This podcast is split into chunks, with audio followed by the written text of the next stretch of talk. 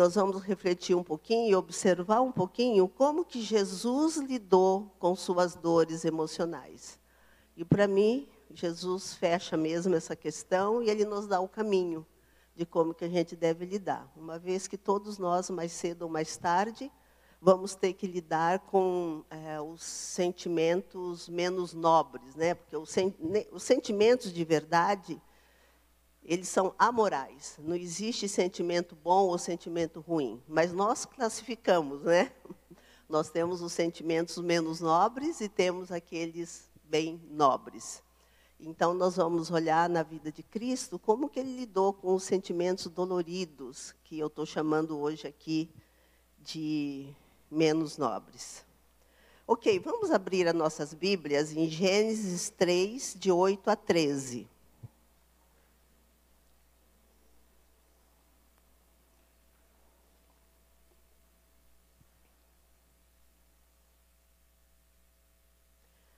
Eu acho que a minha versão aqui é NVI, diz assim: Mas o Senhor Deus chamou o homem perguntando: Onde está você?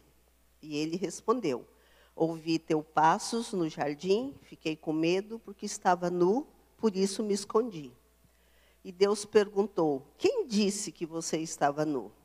Você comeu do fruto da árvore da qual eu proibi de comer? Ele respondeu: Foi a mulher que, me, que o Senhor me deu por companheira, que me deu do fruto e eu comi. Aí o Senhor então chama a mulher e diz: Que foi que você fez? E ela respondeu: A serpente me enganou e eu comi. Eu acho que aqui está faltando o último versículo que eu não pus, não copiei aqui, mas vocês estão lendo aí. Bom, eu desde criança, que eu já ouvi muitos sermões nesse texto, mas muitos mesmos, e todos eles, sem exceção nenhuma, abordavam a desconexão do homem de Deus. Né? E se eu fizer a pergunta aqui, acho que todos vocês vão confirmar que a maioria dos estudos bíblicos, dos sermões, é, são realmente com esse foco, né? a, a desconexão do homem de Deus aí no Éden. Hoje eu quero focar não só a desconexão do homem. Eu estou vendo que eu estou sendo gravado, então não vou poder andar muito, né? Não, o coitado do menino sofre lá. É, hoje eu quero focar não só a, a, desconexão de Deus, mas eu quero observar nesse texto, e vocês vão perceber isso também, que no Éden começa uma desconexão não só de Deus, mas também uma desconexão do outro e uma desconexão de si mesmo. Como é que a gente, como é que eu descobri isso, né? Eu acho que a desconexão de Deus aparece no comportamento do homem. E a desconexão dele mesmo e do outro aparece é, nas respostas que ele dá a Deus nós vamos perceber que as respostas que ele dá a Deus não respondem às perguntas que Deus fez. É bem interessante isso no texto, né? Então vamos olhar primeiro a desconexão de Deus aí nesse, nesse texto do, do Éden, que tem gente hoje afirmando que é um texto que não aconteceu de verdade, que é simbólico, que é não sei o quê. Bom, eu não me importa se foi de verdade ou simbólico, para mim as lições continuam as mesmas e nós podemos tirar proveito. Então, o que, que o Evangelho diz? O que, que o texto de Gênesis diz? Quando eles ouviram os passos de Deus, esconderam-se da sua presença. E eles vão ficar, então, aonde? Atrás de árvores, escondidos.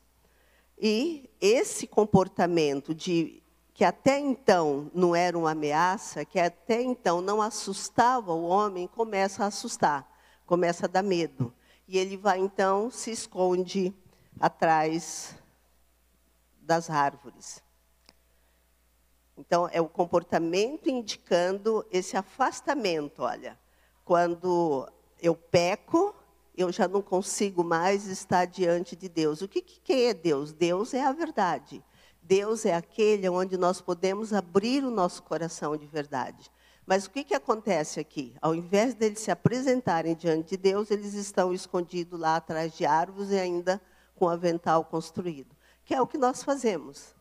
Quando a gente está mal, ou quando a gente erra, ou quando a gente não se sente bem, nós também vamos construir é, fachadas.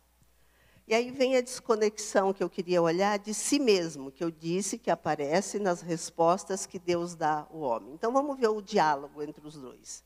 Deus pergunta para Adão: Aonde você está, Adão? E o que, que ele responde? Ele fala onde ele está? Fala? Não. Ele diz assim: Ouvi teus passos no jardim, fiquei com medo porque estava nu, por isso me escondi. Então ele não responde mais o que Deus perguntou para ele. Deus faz uma pergunta, ele responde outra coisa. E nessa resposta dele tem duas meias verdades. Qual que é a primeira meia verdade? Ouvi teus passos no jardim, aqui é verdade, né? Ouvi teus passos no jardim, fiquei com medo porque estava nu. Aqui tem uma meia verdade. Porque a nudez não dá medo. A nudez dá o quê? Vergonha. Quando eu estou nu, eu sinto vergonha. O que é que dá medo? É quando eu não cumpro uma regra, uma lei, é quando eu quebro uma lei, é quando eu quebro uma ordem, quando eu quebro um mandamento. Aí eu fico com medo. Porque a polícia pode vir atrás, a igreja pode me cortar ou eu ser disciplinada, posso não ser mais aceito no clube. Quando eu quebro uma regra ou quando eu quebro uma lei, aí sim dá medo. Então, o que ele responde aqui são duas meias verdades. E sabe o que, que duas meias verdades formam no final? Uma mentira. é uma mentira. Né? Duas meias verdades não tem como formar nada de verdade. Vai formar uma mentira. E o pior disso, né, é, é de ver então o quê? Que aí começa uma desconexão dele para com ele mesmo. Qual seria uma resposta adequada? Ó, Senhor, eu estou aqui escondido, porque eu, eu quebrei aquela regra que o Senhor falou.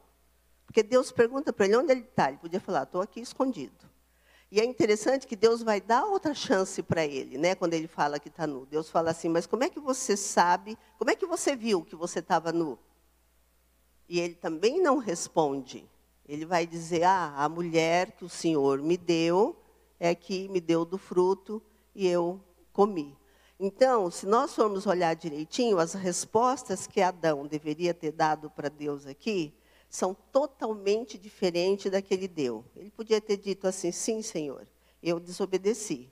Eu comi do fruto, depois que eu comi, eu percebi que eu estava nu. Eu não aguentei de vergonha, construí um aventalzinho e agora eu estou com medo do Senhor e por isso eu me escondi. Essa seria a resposta adequada, mas não é nada disso que ele fala. Então, nós podemos ver claramente aqui que no esconder tem a desconexão com Deus. Não, não falar a verdade para Deus, não responder as perguntas que Deus dirige a ele, tem a desconexão com ele mesmo. O homem não está mais conectado com seus sentimentos. E quando ele põe a culpa na mulher, tem a desconexão com quem? Com o outro. Então, ó, no Éden começa a desconexão com Deus, desconexão comigo mesmo e desconexão com o outro. E quando Deus questiona Eva, o que, que ela fala? A serpente me enganou. E o que, que nós fazemos na vida? Onde que a gente põe as culpas dos nossos desastres de comportamento ou dos nossos desastres emocionais que às vezes acabam no desastre do comportamento. A gente põe a culpa em quem? No outro, no diabo, não é? Ah, o diabo está me provando, sei lá o quê, está me tentando. Ou então em quem? Em Deus. Deus é o culpado. Ele é o responsável por isso. O Adão é bem cara de pau, né? Porque é isso que ele, que ele faz sem nenhuma E por que, que nós nos desconectamos, então, de nós mesmos a partir de Adão? Adão tem medo, sim, ele tem medo porque ele desobedeceu. Tem um medo que está ali. E nessa desobediência, ele vê a nudez dele. a nossa nudez também nos traz vergonha. Quantas vezes eu tô, meu trabalho é ouvir pessoas, e quantas vezes eu ouço das pessoas assim, aí eu vou te falar uma coisa, mas estou morrendo de vergonha de falar. Então, por quê? Porque aquilo que ela vai me trazer indica a nudez dela, indica a fragilidade dela. Né, e, e, é por essa razão que nós vamos, então, seguindo na vida, desconectado de nós mesmos. Porque olhar para nós, muitas vezes, dá medo, dá vergonha e é dolorido. É, foi o que aconteceu com Adão ali. O que, que Adão faz para poder disfarçar um pouquinho o seu desconforto? O que, que ele faz? Ele constrói o quê? Um aventalzinho de folhas, né? E o que, que a psicologia vai descobrir há uns 200, 200 e poucos anos atrás? Principalmente partindo de Freud, né? Eu nem sou psicanalista, mas partindo de Freud. O que, que a psicologia então descobre? A psicanálise descobre que o ser humano constrói o quê? Defesas, não é? Não é isso que a gente ouve quando você vai, quem já fez terapia, ou quem já estudou qualquer coisa de psicologia vai entrar, vai chegar nisso. A pessoa constrói defesas para quê? Para se proteger e até para sobreviver. Uma criança que sofre, porque é o bebezinho que, aliás, o nascer já é sofrido. O nascer é extremamente dolorido, gente. É por isso que nenhum de nós nos lembramos de como foi nascer. Eu acho Deus maravilhoso, porque é, é, um processo dolorido esse, né? Quando a gente nasce, começa a respirar por si mesmo e vai comer também usando as próprias habilidades. E, mas é sair dessa vida intrauterina, confortável, com tudo é, na temperatura certa, não precisa muito esforço sair disso para ganhar a luz, respirar por si mesmo, comer por si mesmo, é extremamente dolorido. E a psicologia tem afirmado que muitos de nós já constroem defesa no nascimento. Para quê? Para aguentar a dor. Viver é dolorido. Não adianta a gente falar que ninguém vive uma nirvana, só as estátuas e os robôs. Esses aí vivem num estado que não muda nada, mas o ser humano viver é dolorido. Então, as defesas não são de todas, eh, não é de todo mal. É necessário as defesas. O que é importante é que chega um momento que nós não vamos precisar mais das defesas. Podemos até precisar, mas não no sentido da defesa te engolir. Porque no caso de Adão, ele está engolido pela defesa. Nós podemos chegar na vida adulta e olhar para a defesa, até usar se quiser de vez em quando. Mas ela não vai ter mais o domínio sobre nós, o controle sobre nós. Então, quando a gente olha para as defesas, e aonde que eu estou tirando isso, que ela pode ser positiva? O que, que Deus faz com Adão? Deus arranca o avental dele e deixa ele nu lá para todo mundo ver ele nu? O que, que Deus fez? Eu amo esse negócio, viu, gente, que Deus faz. Deus construiu um, um melhor. Olha isso. É, ele tirou a, a defesa que estava sendo o avental do Adão, que, tava, que foi construído com folhas, e faz um avental de pele. A gente não sabe que animal que foi morto para ter essa pele. Eu desconfio que foi carneiro, que foi uma ovelha, né? Mas a Bíblia não diz qual animal. Mas essa atitude de Deus de trocar aquela, aquele avental que eu estou chamando de defesa por uma defesa mais fortalecida, mais adequada, indica o que para mim, Esther Carrenho, e eu espero que faça a mesma coisa na sua vida. Que nós não precisamos jogar as nossas defesas fora, mas nós podemos administrá-las. Nós podemos é, aceitar e até compartilhar, se for necessário, o que você tem como defesa mesmo. Porque Deus faz isso. E aqui eu poderia já usar um pouquinho, ligar com a espiritualidade. Eu vejo na morte desse animal, que eu acho que foi uma ovelha, já uma, uma, um sinal, já Deus apontando lá para frente, que lá na cruz, na morte de Jesus, nós podemos abrir todas as nossas defesas. É isso que eu vejo nessa simbologia de Deus construir um avental aqui para o homem, né? uma, uma capa de pele que ele estaria muito mais é, protegido. Aqui ele já está simbolizando a morte de Jesus, que é aonde eu não preciso ir com nenhuma defesa. Nós vamos, nós somos danados para tentar enganar até a Deus, que foi o que Adão tentou fazer. E a gente, às vezes, vai com a defesa também. Quando você vê a oração do publicano e a do fariseu, ali tem um... impressionante aquilo. Né? O fariseu está com a defesa toda não é só nos genitais, não. Acho que ele está no corpo inteiro, porque ele fala: Ai, Senhor, eu sou tão bom, eu dou dízimo, eu nunca adulterei. Ele faz uma lista de coisas positivas. Ele está na defesa. E o publicano faz o quê? Gente, essa é uma oração que indica o quê? Um homem despido de todas as suas defesas. Ele não tem nem coragem de olhar para o santuário, porque a oração aqui é se dirigindo ao Santo dos Santos da época. Jesus estava vivo ainda, a cortina ainda não tinha sido rasgada. E ele não consegue nem olhar, ele abaixa a cabeça, ele bate no peito, como um sinal de não sou nada mesmo. E ali ele fala: Deus, tem. A única coisa que ele fala é isso: tem misericórdia de mim. Quer dizer, ele estava em contato, então, com a sua nudez.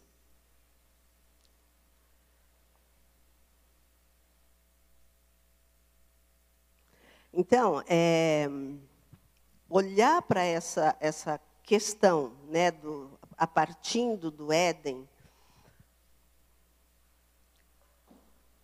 nos enche de esperança. Ao mesmo tempo que nós vemos a miséria de sermos humanos, e de colocarmos a culpa no outro, de colocarmos a culpa em Deus, ou de falarmos que é um ataque satânico, também nos aponta para a possibilidade da redenção, para a possibilidade de sermos inteiros, íntegros e transparentes nas nossas vidas.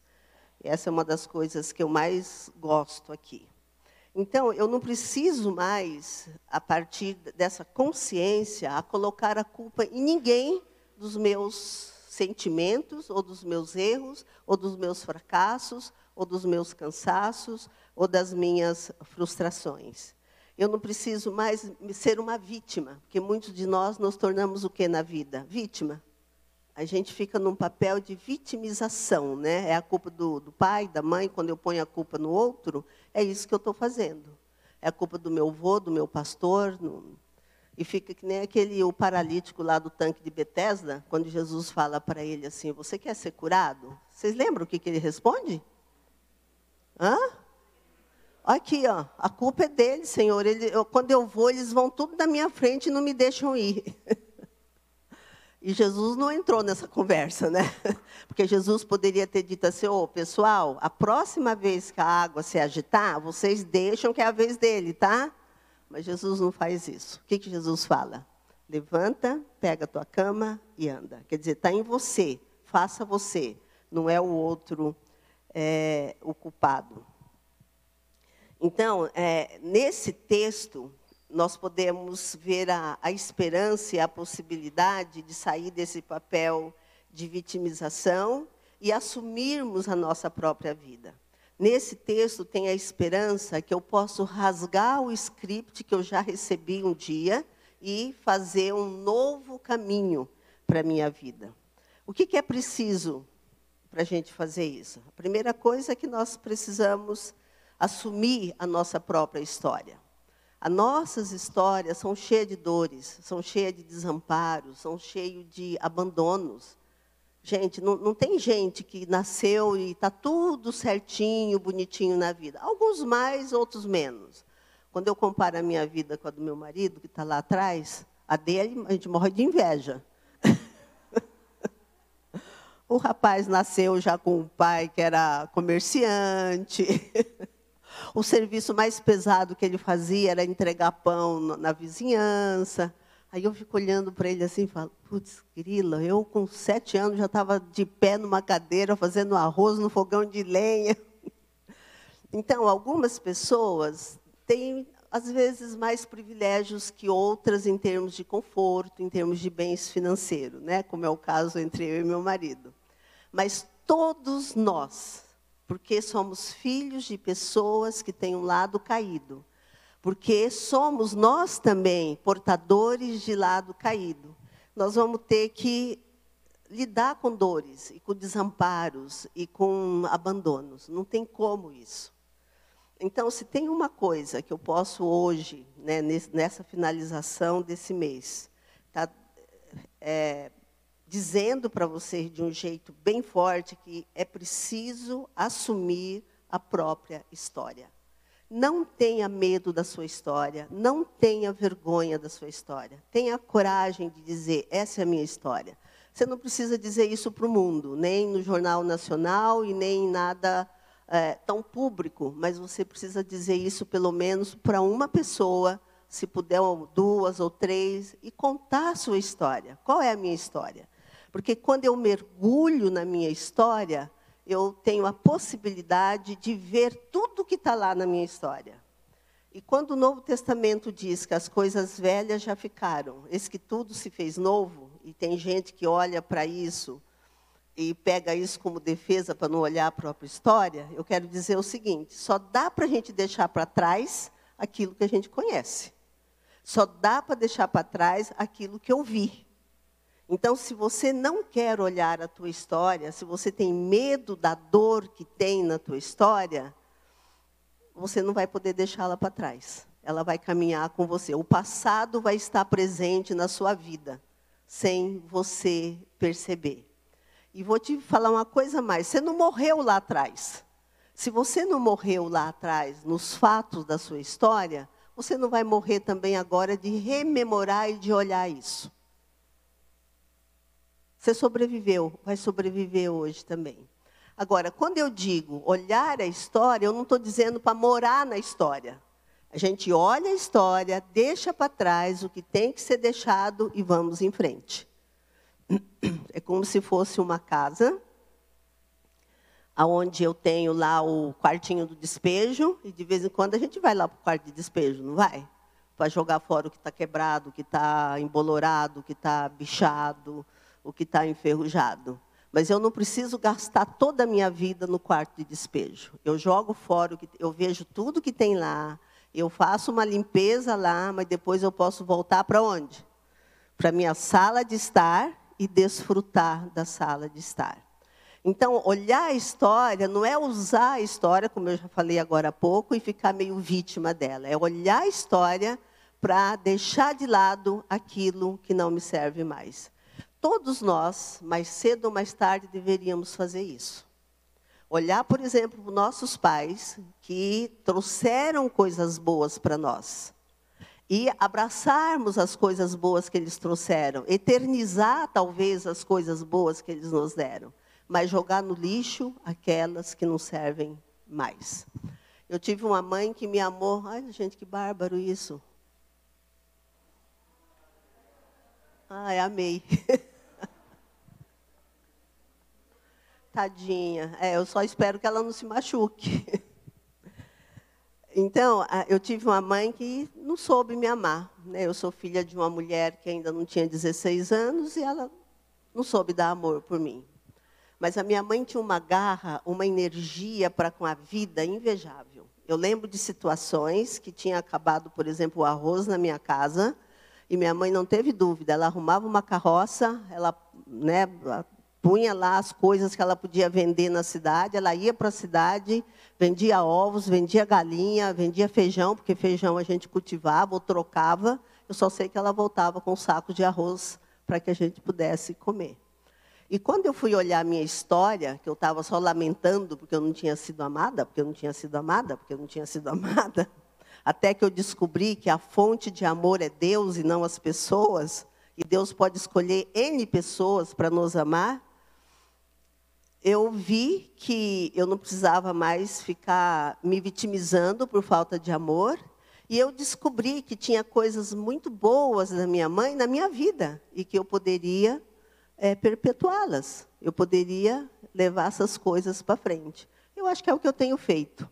Porque quando eu conto a minha idade pro, por aí, por onde eu ando, e o tanto que eu ainda trabalho, fica todo mundo assim, uau! Essa semana mesmo eu fui no médico, ele falou, no que, que a senhora trabalhava? Eu falei, trabalhava? Ele falou, trabalha? Eu falei, sim, eu ainda faço uma média de, de 20 a 25 atendimentos semanais. Ele, uau! Continue, ele falou. Mas eu herdei isso da minha mãe, essa garra pela vida, essa força que a gente precisa na vida. A outra coisa que nós precisamos, além de assumir a própria história,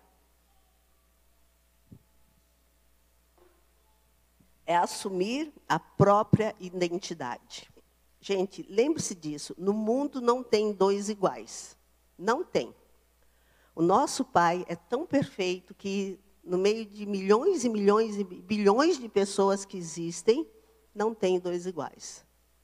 Não tem duas impressão digital igual. Então, nós somos uma multidão de únicos. Você é única, você é único descobrir a sua própria identidade vai fazer toda a diferença no seu emocional.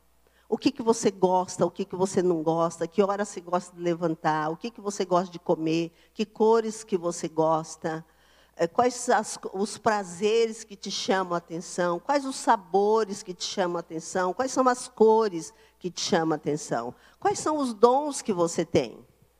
Eu tenho certeza que aqui deve ter pessoas com habilidade manual assim invejável até, né? Não é o meu caso. Se me derem um, mandar eu pintar alguma coisa, tem que ser uma brocha bem grandona numa parede bem largona, porque eu não tenho coordenação fina nenhuma, não sei mexer com nada disso. E sou, eu não entrei na fila de ter uma ótica do ambiente. Quando eu preciso mudar qualquer coisa no meu consultório, eu preciso chamar alguém que faça isso. Para mudar qualquer coisa na minha casa, eu preciso de alguém que me ajude. Eu sou desqualificada para isso. Depois que a pessoa faz, eu falo, uau, por que, que eu não vi? Não vou ver nunca, não tem nada a ver comigo. No entanto, quando eu vou falar, eu erro para caramba na fala, nem sempre a minha concordância verbal é legal, mas eu vou falando, fica todo mundo me olhando, que nem vocês estão olhando, e a coisa acontece. Então, Deus me fez assim e Deus fez você assim. O que precisa é você descobrir quem você é de verdade. E não ter medo disso. Às vezes alguém me fala assim, ah, mas eu, é, sei lá, acho que eu sou uma pessoa meio chata, porque eu não sou muito social. Eu falo, oh, eu não sei se te consola, mas eu também não sou muito social. Eu gosto de ficar sozinha, muitas vezes. Eu gosto mais de ficar sozinha do que de estar em grupos se alguém quiser me fazer uma festa de surpresa, eu vou pedir que me dê o dinheiro para me fazer uma viagem. eu prefiro a viagem. É o meu jeito de ser. E cada um tem o seu jeito de ser. Né? Tem pessoas que vão preferir a festa. Tem outros que só faz alguma atividade se chamar o vizinho, o primo, sei lá quem mais. E, e tudo bem, qual é o problema? Então, é muito importante nós descobrirmos qual é a nossa própria identidade, qual é o meu jeito de ser. Isso não significa que a gente não vá abrir mão nunca, mas significa que é o seu jeito. Você pode até abrir mão, mas você sabe que o teu jeito natural que Deus te deu não é aquele. E, finalmente, nós precisamos aprender assumir, então, a nossa própria biografia. Né? Juntando a história, a identidade, vai dar aí a nossa biografia.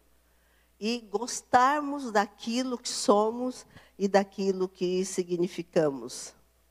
Eu ouvi uma vez um, um senhor já velhinho, não, acho que eu não vou lembrar o nome dele, James, James Houston, que talvez alguns aqui até o conheçam. Ele fez 97 anos essa semana, ele é do Regent College, e uma vez ele estava, uma das vezes, há pouco tempo, faz acho que uns dois anos que ele veio, estava lá na minha comunidade, teve uma reunião com os líderes, e ele falou sobre o amor. E, então, ele falou do amor em várias direções e falou do amor para consigo mesmo. E ele terminou dizendo: o cristão maduro é aquele que aprendeu a, a amar a si mesmo com o amor que Deus o ama. Olha isso. Você ter um amor para com você mesmo no mesmo nível do amor que Deus tem para com você. Então, olhar a história, olhar a identidade e aceitar a sua biografia tem a ver com isso. Olhar para si mesmo e se amar do jeito que Deus te ama.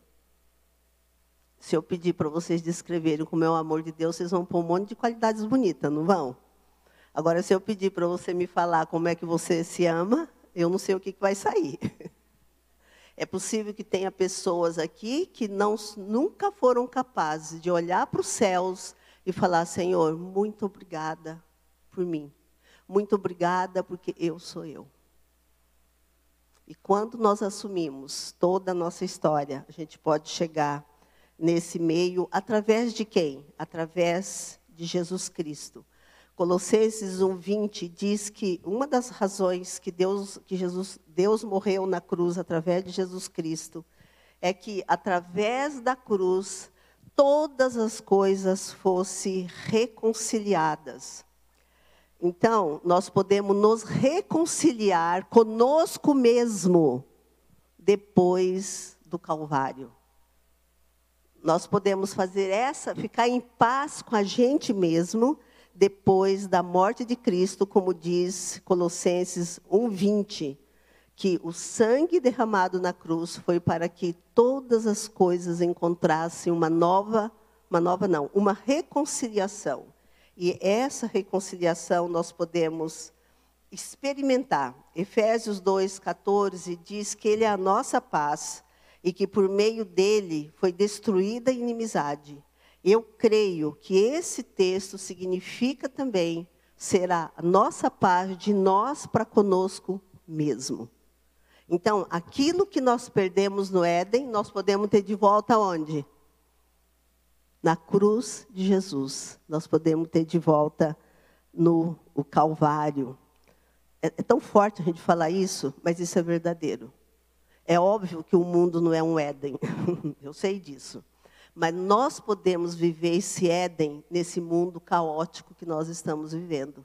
Nós podemos experimentar esse Éden através de Jesus Cristo, porque nele nós temos a redenção e nós podemos é, ser amigos de. Cada um pode ser amigo de si mesmo. Aliás, eu, eu penso que bem-aventurada é a pessoa que se reconcilia consigo mesma. Não está na Bíblia, tá? Mas eu inventei. então, nós podemos trilhar esse caminho né, da, do, do alto, da autoaceitação e do autoacolhimento e ter essa disposição, inclusive, de se perdoar naquelas coisas que nós vamos errar, porque nós temos um lado, nós temos uma miserabilidade humana, temos um lado caído. Bom, então, eu te, meu horário é até 10 e meia, né? Então tá, eu quero fazer o um intervalinho agora, quero intervalinho aqui. Acho que ninguém falou que é para mim dar intervalo para vocês saírem. eu quero saber se alguém quer colocar alguma pergunta, alguma coisa até aqui. Porque agora eu vou mostrar dois exemplos bíblicos onde Deus lidou com um emocional que estava meio disfuncional.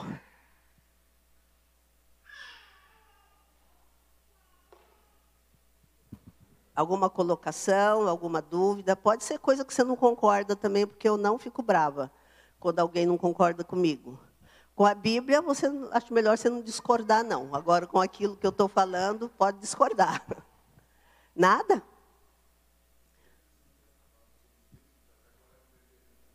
É. Sim, ele cita que eu não vou lembrar o nome do, do sobrenome do fulano, Bernardo Clavan, Cleveland. Ele cita um homem que chama Bernardo alguma coisa. Esse homem faz, ele faz um estudo falando sobre amor. E ele vai falando do amor a si mesmo, do amor de Deus. É bem interessante o que ele fala. O Russo está citando esse homem. Aí ele coloca mais isso. Ele fala: Eu quero acrescentar mais uma coisa que maduro, o cristão maduro é aquele que consegue amar a si mesmo com o mesmo amor que Deus nos ama. Que é um amor gracioso, o um amor misericordioso, o um amor perdoador. Deus me aceita como eu sou. Deus nunca me rejeitou. Né? A Bíblia está cheia de exemplos assim. Se eu vou para a cruz, eu sou aceito. Através do sangue de Jesus, Deus me aceita. Quantas vezes eu encontro pessoas que aceitam o perdão de Deus e elas não se perdoaram? Sim. É. Não sei se todo mundo está ouvindo o que ele está falando. Ele está dizendo que se amar desse jeito vai interferir também no amor que eu tenho pelo outro. Que é verdade. Eu vou amar o outro também com esse amor. E quantas vezes nós somos preconceituosos, né? Ao invés da gente praticar a justiça, a gente pratica a vingança. A gente vê, é, a gente não vê além da aparência, a gente fica preso na aparência. Nós esquecemos que cada pessoa humana é criada à imagem e semelhança de Deus. Cada uma. Uma vez eu lembro que eu estava vendo uma entrevista do investigador criminal americano e ele falou: olha, tem duas coisas que o investigador ou quem está trabalhando para descobrir criminosos nunca pode esquecer. A primeira é que o trabalho dessa pessoa é para que a justiça seja feita e não a vingança. Então, isso significa que quando o criminoso é descoberto, ele vai ser tratado com respeito.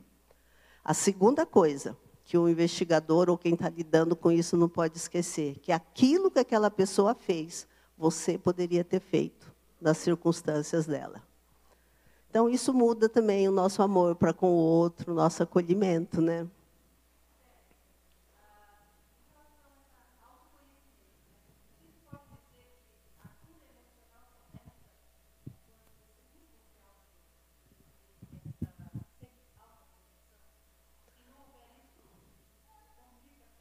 É, eu não sei se começa, mas é uma boa continuidade para a gente ser saudável emocionalmente. Concordo, é isso mesmo.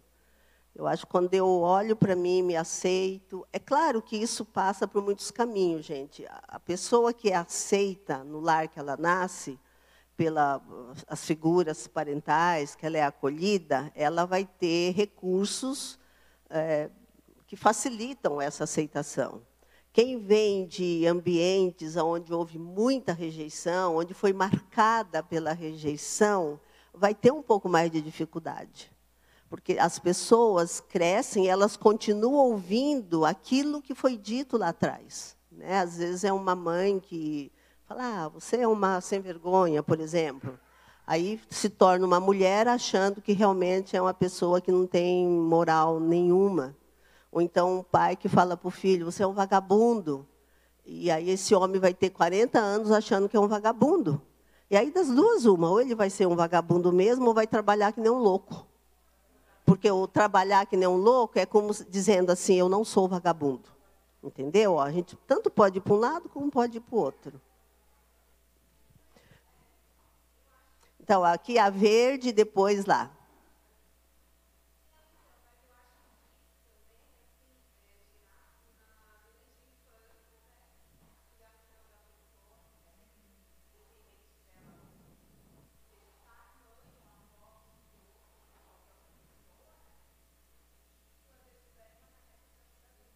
Sim. É.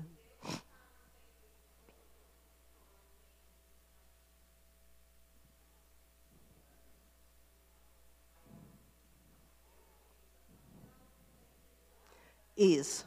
É legal o que ela está falando. Ó, ela está dizendo que isso acontece na infância mesmo, e quando Deus é o centro de tudo, a gente pode resgatar isso. É isso que você quis dizer, né?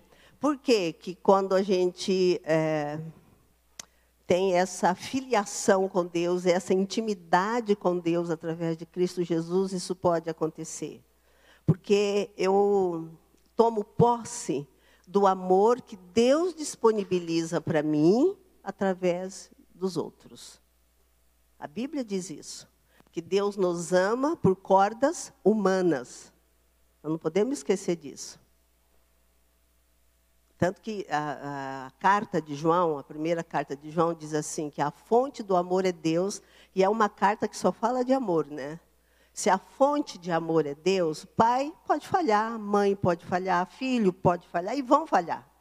Vão falhar. Não esperem que todos os filhos de todos os pais que estão aqui vão ser filhos amorosos, bonitinhos. Gente, um ou outro não vai.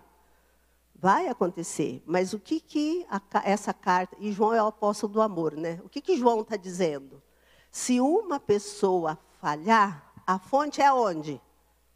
É Deus. Então Deus vai levantar outra pessoa para te amar. Mas o que, que acontece com a miserabilidade que nós temos? A gente fica olhando para onde? Para o foco que não tem.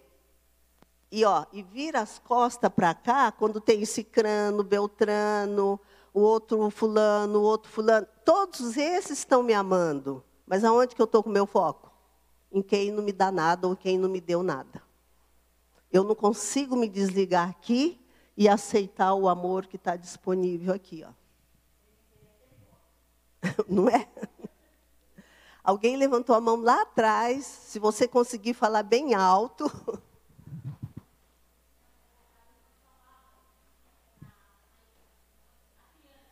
Isso, vem para cá, porque eu, eu já estou velha e estou meio surda.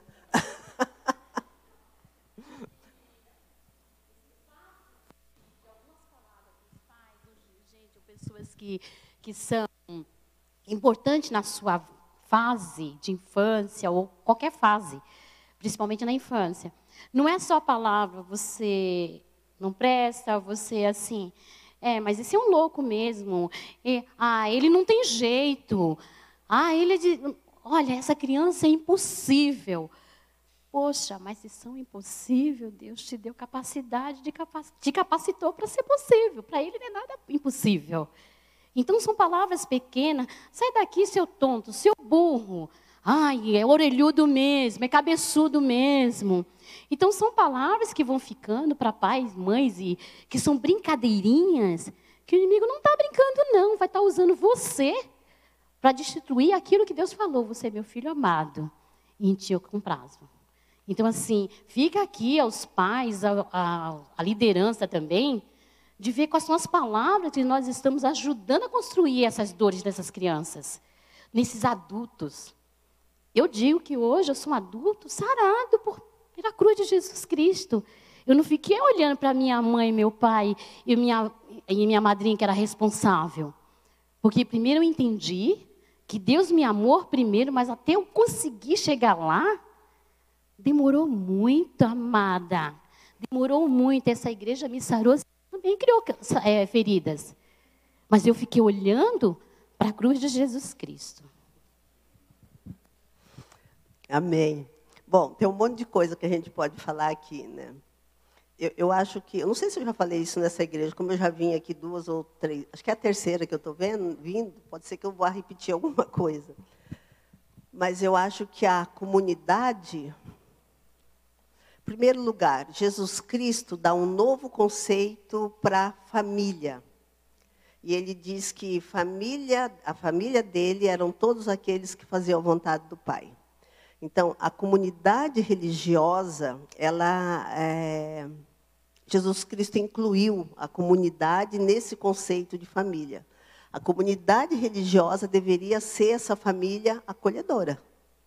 Porque Jesus falou isso. Né?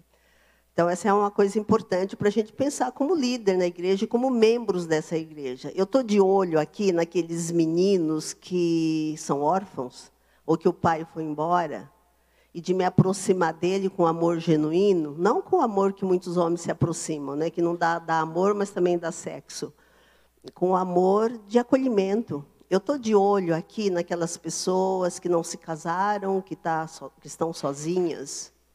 Eu estou de olho aqui nas mulheres, o índice de mulheres abandonadas pelos maridos hoje em dia, no mundo e no Brasil principalmente, é alarmante.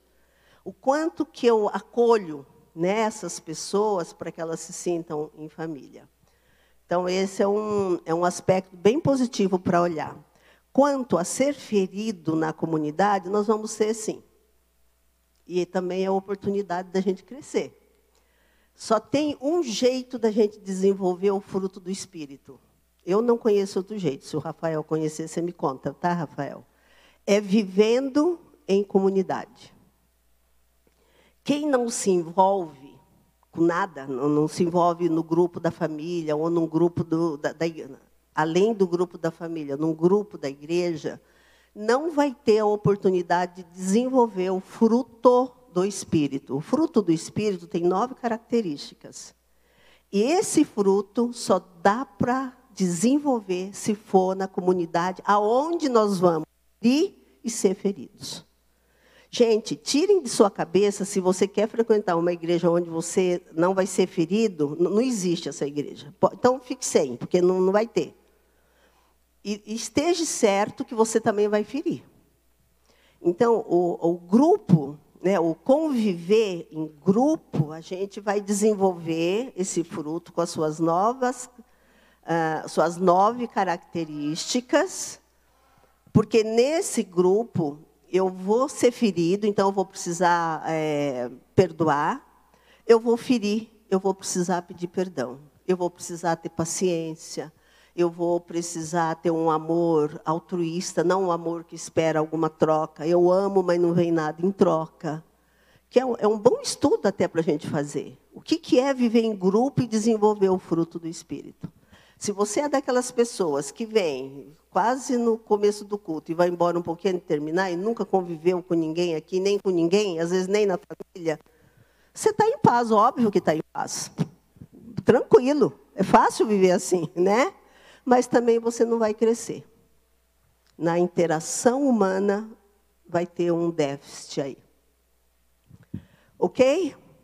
Posso falar um pouquinho agora dos dois homens que eu vejo que Deus interferiu de um jeito muito bonito e eu acho que é uma lição também para nós quando a gente, né, tem uma disfunção aí ou tem um comportamento inadequado por causa do emocional. Eu acho que o primeiro deles que eu quero falar, deixa eu dividir aqui meu tempo. Esse relógio aqui está maluco, né? Aqui está duas horas. Mas eu vejo aqui na minha. É, eu tenho 15 minutos para falar de cada um.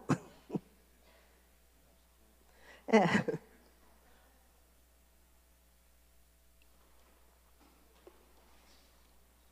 Deixa eu achar aqui, espera um minutinho só.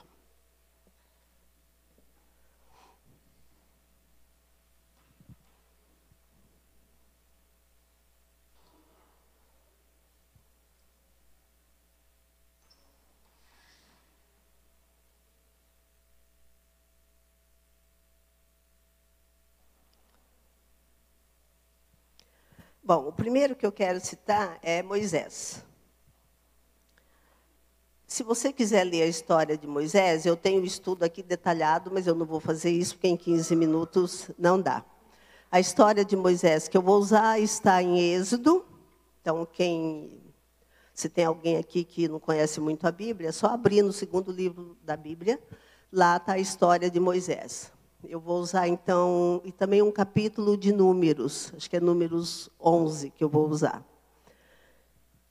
Quem foi Moisés? Chega um momento que no próprio livro que Moisés escreveu, está escrito assim, que ele era o homem mais manso da face da terra. Mas a vida inteira Moisés foi um homem manso? Não foi. Né? Moisés, quando tinha 40 anos, é uma idade muito importante essa, emocionalmente falando. Em geral, a pessoa que está em torno dos 40 anos, um pouco antes ou um pouco depois, ela começa, ela olha para trás, mas ela também olha para frente. O jovem de 20 anos, ele pensa que ele tem a vida inteira e que ele é eterno aqui. Né? Quando a gente tinha 20 anos, a gente não ficava pensando na vida, assim, né? uma reflexão do que, que eu sou, o que, que eu vou fazer. Não fica. E aquilo que eu não faço esse ano, eu vou fazer o ano que vem e parece que eu tenho a vida inteira. Hoje eu estou numa idade que quando eu ponho um minuto lá no micro-ondas, eu falo, meu Deus, um minuto que se foi. E não volta mais mesmo, né? Então, 40 anos é uma idade onde a pessoa começa a entrar num, num modo autorreflexivo. Ela olha um pouco mais a vida dela. E é muito comum as pessoas buscarem ajuda em aconselhamento e em psicoterapia por volta dos 40 anos. Bom, Moisés, com 40 anos, resolveu ir lá ver o povo dele. Eu fico me perguntando se ele não tinha ido antes. Talvez não, porque ele foi criado lá no palácio, foi treinado para ser um guerreiro, né, recebeu todo o conforto desse, dessa, dessa nova casa dele, a família que adotou, que era uma princesa egípcia. Aos 40 anos ele quer ir ver. Quando ele chega lá, ele vê o quanto que o povo israelense, o povo israelita, no caso, né, israelense é hoje, né? Na época não tinha israelense. Israelita estava sofrendo na mão dos escravos egípcios. E ele vê um, um fiscal sendo muito bruto com um israelita. E vocês sabem o que ele fez, né? Ele matou o cara no braço. Porque ele era um guerreiro, ele era um homem forte, ele não teve dúvida. Foi lá e. A Bíblia não fala que ele esmurrou, mas óbvio que foi assim que ele matou o cara. Aí, no dia seguinte, ele vê dois israelitas discutindo. E ele tenta intervir. Fala, por que, que vocês estão brigando? Aí um deles olha para ele e fala, espera um pouco aí. Você pensa que você é o quê? Você vai ser juiz entre nós? Ou você vai querer fazer com a gente igual você fez com o egípcio ontem? Ontem, eu, eu nem sei se foi no dia seguinte ou no mesmo dia. Aí Moisés, então, o que, que ele percebe? Ele tinha sido descoberto, o homem que ele enterrou na areia, alguém viu ele fazendo tudo isso, e ele sabe que vai ser perseguido pelos governantes egípcios, pelo faraó e por, pelos governantes do Egito. E aí Moisés tem que fazer o quê? Tem que fugir. Então fica bem claro aqui a violência de Moisés. Lucas, quando fala de Moisés, ele fala de Moisés como um libertador, dando uma ideia, isso não está claro, mas dá a ideia que Moisés já estava se vendo, talvez, como libertador do povo que era escravo, já estava escravizado há 400 anos ali no Egito. Lembra que esse povo foi levado por José, quando levou a família dele, e eles ficam ali todo esse tempo. Bom, se ele realmente tinha alguma desconfiança, porque depois Deus vai chamar claramente mesmo ele para ser o libertador, que ele era o libertador, isso é opinião minha, tá? Eu acho que ele atrasou a libertação do povo por 40 anos. Porque se ele era um libertador, não era matando o egípcio que ele tinha que começar, né? Seria a mesma coisa hoje eu ser revoltada com os impostos que são cobrados, aí eu vou na receita e mato o caixa lá do banco. Vai adiantar o que isso? Nada, eu só vou para a cadeia. E o caso dele foi mais ou menos parecido. Então, é possível, vocês não precisam concordar com isso. Eu acho que os planos de Deus não são frustrados, mas às vezes a gente atrasa o plano de Deus. E eu estou achando que Moisés atrasou. Então, Moisés aí vai para o deserto, e aí ele. Para que, que serve as duas cidadanias dele? Para que, que serve os dois idiomas que ele fala? Aonde que fica as duas casas que ele tinha com as duas mães? Nada. Ele vai para o deserto, aprender a ouvir a voz das ovelhas e a lidar com as ovelhas e faz a vida dele no deserto. Quando eu olho a vida de Moisés lá no comecinho, eu vejo uma explicação para essa violência dele. Porque Moisés nasceu no, no meio e num contexto de muita injustiça. Moisés é o tipo da pessoa que já nasceu marcado para morrer. Então, vocês sabem a história. Né? os israelitas estavam crescendo muito, os líderes políticos estavam morrendo de medo. Aprenda a lição, viu? Essa coisa de líder político com medo que manda matar meio mundo não é novo, não.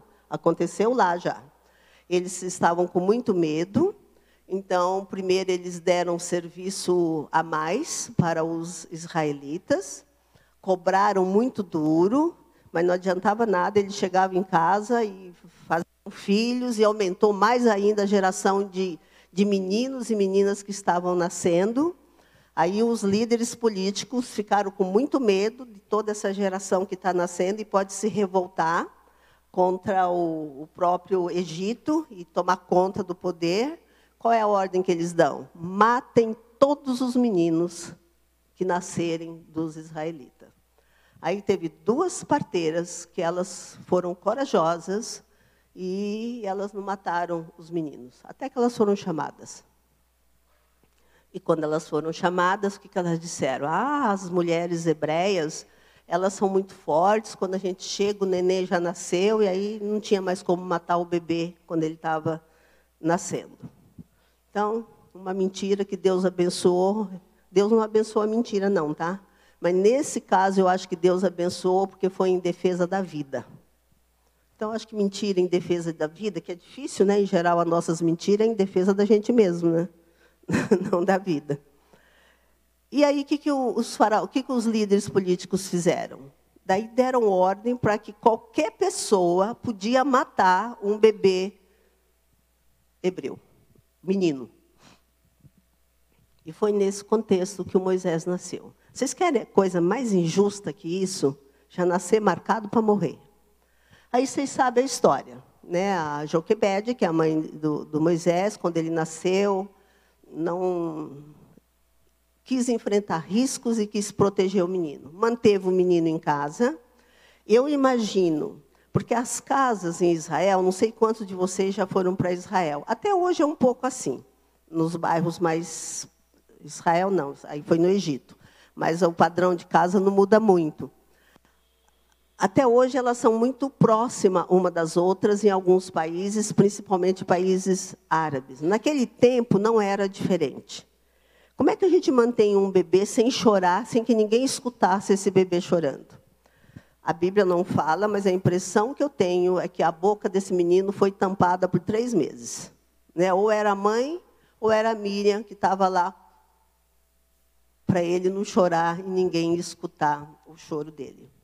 Aí, quando chegou no terceiro mês, Joquebed viu que não dava mais para mantê-lo assim. Aí ela faz um cestinho, todo mundo sabe a história.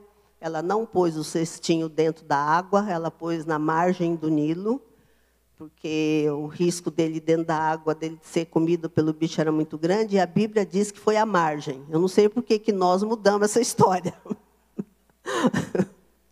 Bom, aí ele foi adotado pela princesa, mas quem criou foi a mãe até por volta dos sete anos. Porque a, a, a idade que um bebê, uma criança, era desmamada na época. E ele fica com a mãe, então, até essa idade, quando ele vai para a princesa. Bom, eu não acho que foi fácil essa mudança para Moisés mesmo ele indo para um ambiente financeiramente melhor. Mas era outra crença, outros costumes, outro idioma, outro tudo. E na minha família está cheio de adotivos.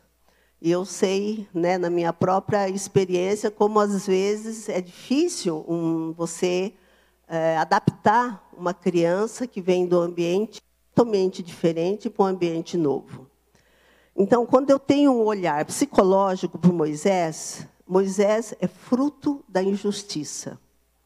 E eu acho que Moisés cresce sem digerir muito essa coisa da injustiça na vida dele. Quando ele vê aos 40 anos alguém cometendo uma injustiça, ele não aguenta. E ele se torna um homem violento.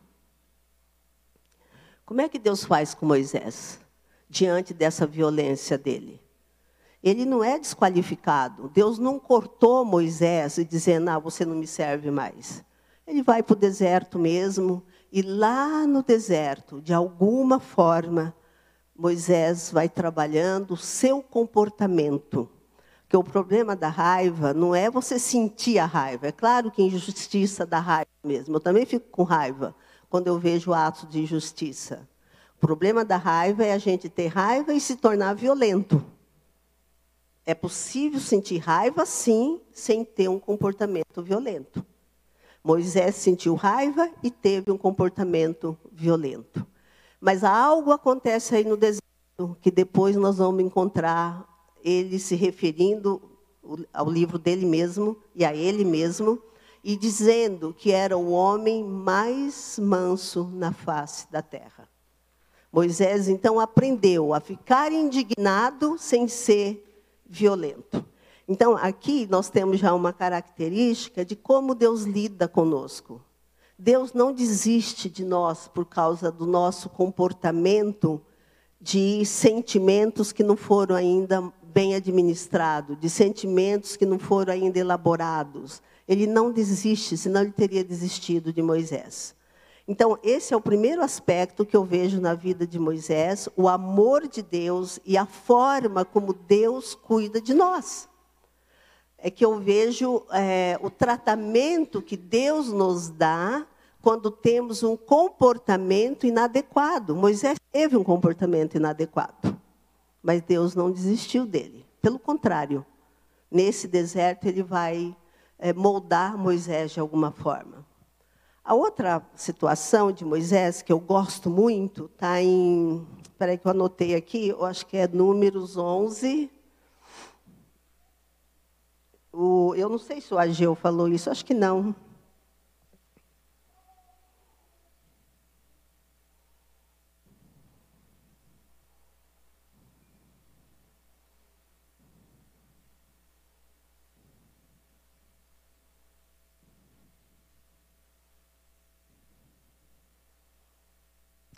Está em Êxodo 18 e Números 11. É, um, é, a mesma, é o mesmo fato.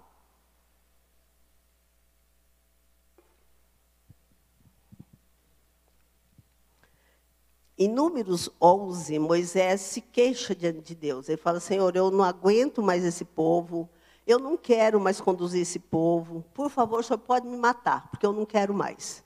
E ele é até meio ousado, né? Que ele fala assim: Eu não pari esse povo. A tradução literal ali seria essa: Eu não dei a luz a esse povo. Então, mais ou menos, ele está dizendo: O senhor que é o pai, o senhor que se vire. E é esse mesmo, é, no, em Êxodo 18, ele não está falando isso. Mas aí em Êxodo 18 nós vamos encontrar o quê? O sogro de Moisés chegando, Jetro chegando e vendo a situação que o Moisés estava vivendo. Hoje, o, no, o nome desse estresse que leva Moisés a falar para Deus: Eu não quero mais e pode me matar se o senhor quiser, que é isso mesmo que ele fala: pode me matar se o senhor quiser. O nome disso hoje em psicologia é burnout. O que, é burnout? Burnout é quando você chega a um nível de cansaço e estresse, que é muito comum aos líderes, principalmente, líderes de igreja, eh, artistas, líderes políticos, pessoas que estão sempre em evidência. É, é você chegar no nível que você não aguenta ver ninguém na sua frente. Você não aguenta mais nada.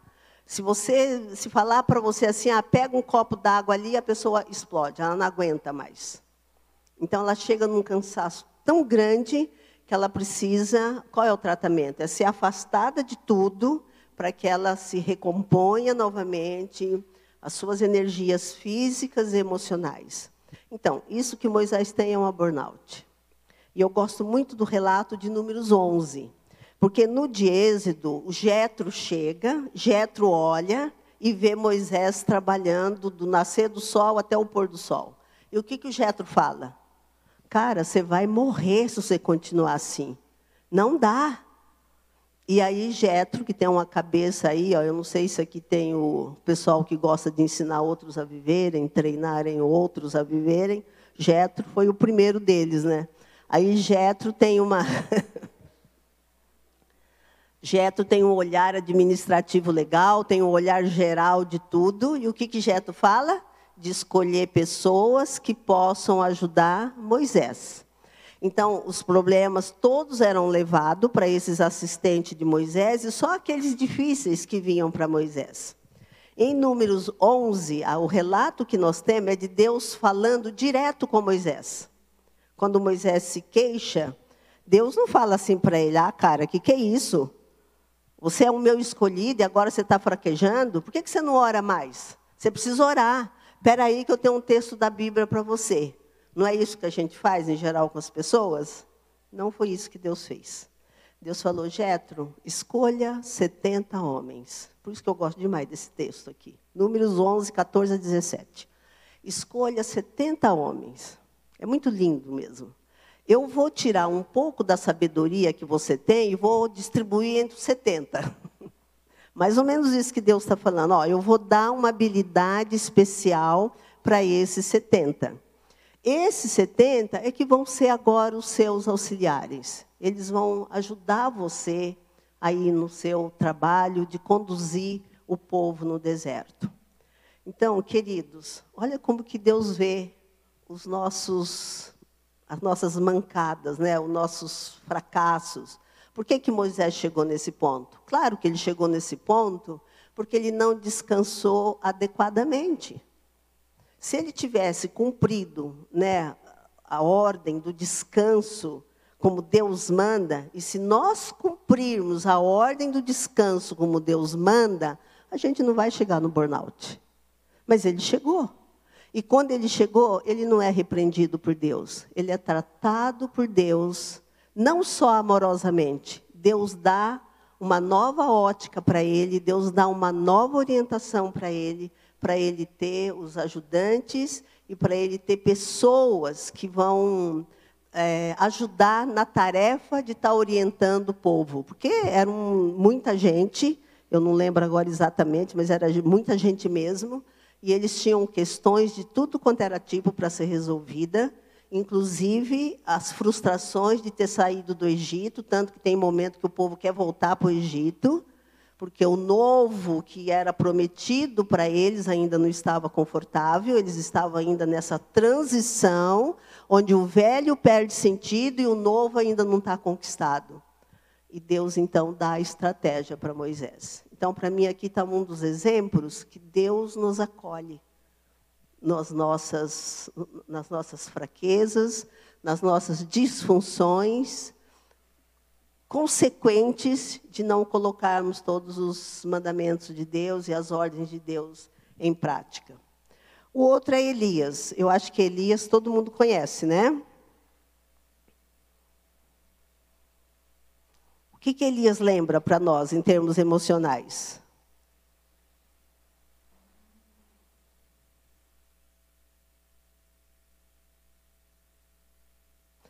Elias, eu aconselho vocês a lerem todo o capítulo, pode ler até o 18 também, de, do primeiro livro de Reis. Primeiro livro de Reis, 18 e depois o 19. Elias é o exemplo do deprimido.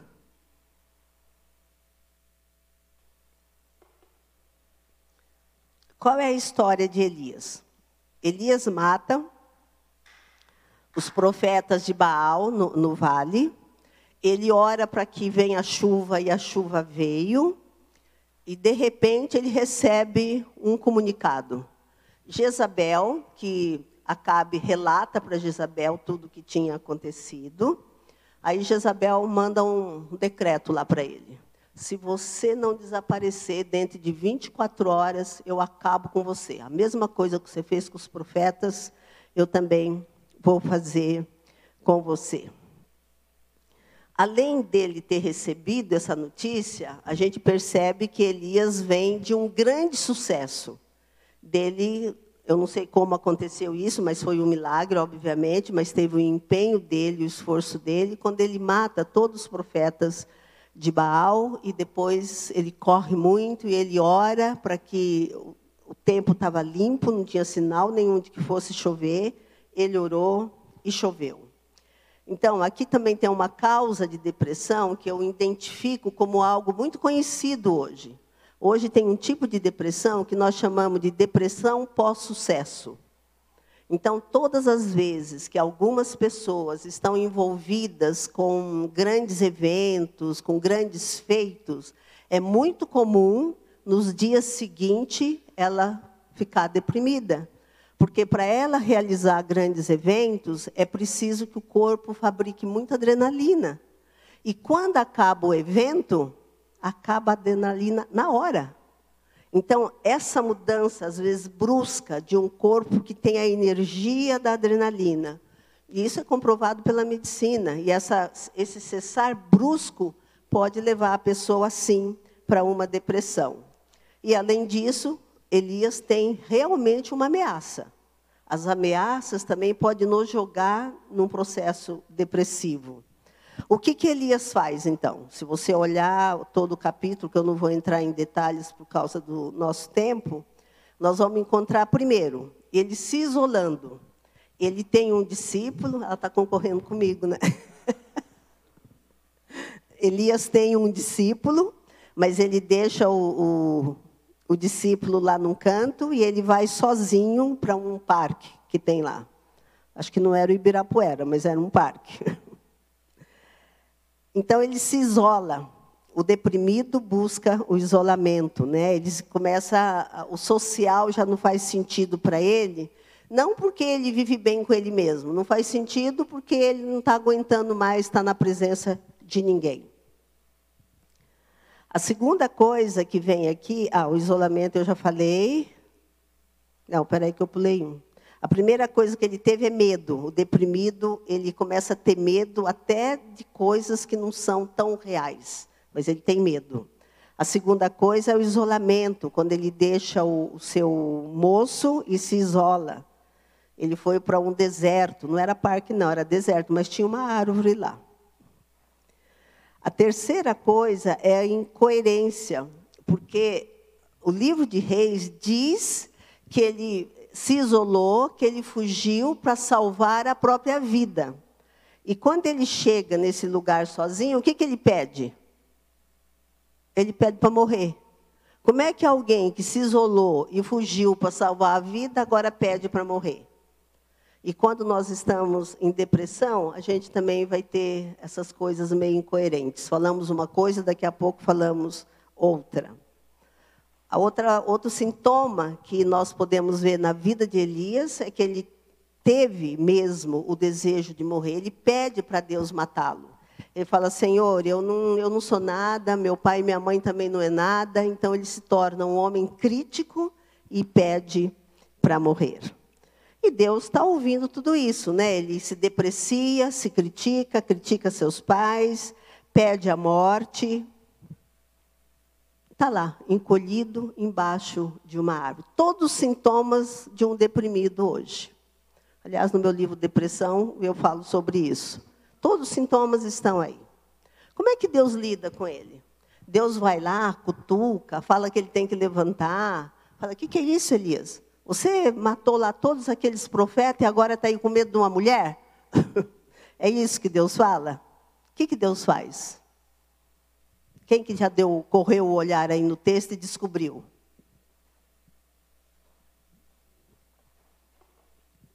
Deus providencia o quê? Comida para Elias.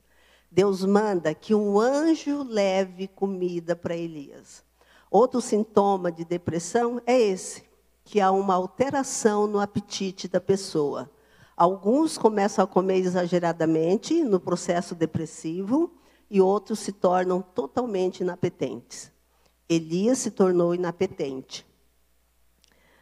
E aí Deus manda para ele um anjo, e esse anjo vai levar comida para ele, toca nele e ele dorme de novo. Novamente o anjo vem, oferece a comida para ele, diz para ele, porque Elias aí ele quer ir para o Monte Horebe. Mas para ele chegar lá no monte, que é o lugar onde ele vai encontrar Deus, a caminhada é muito longe, é muito longa. Ele tem que caminhar. E ele come então essa comida e ele vai para o encontro com Deus. Eu acho que todos vocês já sabem o que aconteceu lá nesse encontro, né? Ele entra numa caverna, fica na caverna, daí tem barulhos muito fortes, até que vem um barulho muito suave, e é nessa nessa brisa suave é que Deus vai então falar com Elias. E aí Deus tem uma conversa com ele que novamente mostra sintomas é, ou até causas que pode levar uma pessoa à depressão. Elias faz o quê? Quando Deus fala com ele, né? Ele fala assim: Ah, Senhor, eu fiquei, eu estou sozinho. E era verdade que ele estava sozinho? Não, não era. Então Elias tem também uma visão distorcida da realidade, que é um sintoma dos deprimidos hoje. A gente, eles começam a enxergar uma realidade que não existe. A realidade fica distorcida. E Deus amorosamente escuta Elias, e aí ele diz para Elias: Elias, você não está sozinho. Tem sete mil, eu deixei sete mil pessoas que são fiéis a mim. Então ele não estava sozinho. E ele estava dizendo: mataram todo mundo, eu fiquei sozinho. Mataram todo mundo, eu fiquei sozinho. Olha a vitimização aí, né? E aí Deus dá também para ele uma tarefa importante para eles. Olha, eu preciso de você, você precisa voltar e você tem dois reis para você nomear e tem um profeta para você ungir. Então Deus mostra para ele que a realidade que ele estava vendo não era verdadeira e que tinha coisas importantes para ser feita e que ele era a pessoa escolhida para fazer. Então, como é que Deus lida aqui com o deprimido? Primeiro, ele manda, ele cuida do deprimido, ele manda comida. De novo, ó, não tem crítica, não tem censura, não tem nada condenando Elias. Tem um anjo que vai levar alimento para ele. Quando Deus encontra com ele em Horebe, qual é a forma que Deus usou para falar com ele? Não é a forma que às vezes a gente usa, né? Eu lembro que uma vez eu estava altamente deprimida e uma amiga minha queria, porque me queria levar para o shopping para fazer compra. Eu não sou muito de ir em shopping nem quando eu estou bem, imagina quando eu estou deprimida. Mas por que, que nós fazemos isso? Porque a gente não aguenta ver a tristeza do outro e queremos ver o outro para cima. Deus não faz isso, Deus fala suavemente com Elias. Aí sim, depois que Elias ouviu a voz de Deus, que está suave, aí Deus então abre os olhos dele para ele enxergar a realidade e ajuda Elias a perceber que ele é importante e que Deus precisava dele.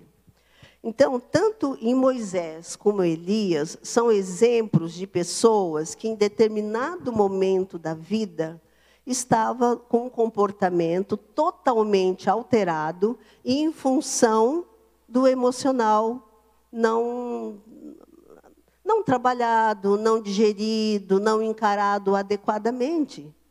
Mas em nenhum desses dois exemplos, Deus trata de um jeito tosco, ou de um jeito bruto, ou com, não encheu os dois de textos bíblicos. Deus é amoroso. Então, eu acho que aqui tem uma lição muito grande para nós. Primeiro, para a gente acolher a gente mesmo, caso a gente passe por uma dessas situações. Segundo, nós temos nesses dois exemplos é um manual de como nós devemos tratar o deprimido.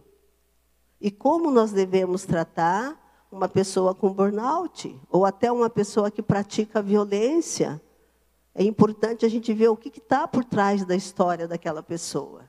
No caso de Moisés, eu acho que estava a sensibilidade dele para com a injustiça.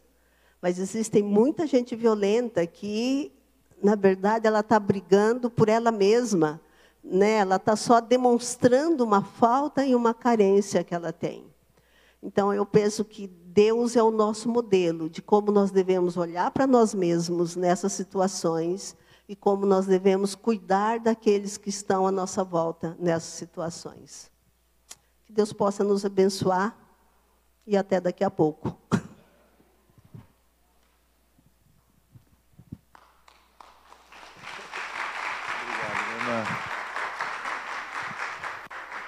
Muito obrigado, Esther. A Esther ainda vai estar conosco aqui no, no nosso culto. E com esta palestra, a gente encerra é, esse mês tão frutífero que nós tivemos aqui com colegas, irmãos, irmãs, amigos e amigas que aceitaram o nosso convite. É, quando a gente pensou, eu e a Solange, nesse ciclo, a primeira pessoa que a gente pensou foi a Esther. Ó, a gente encaixa a Esther em algum domingo e depois a gente vai atrás do, do resto.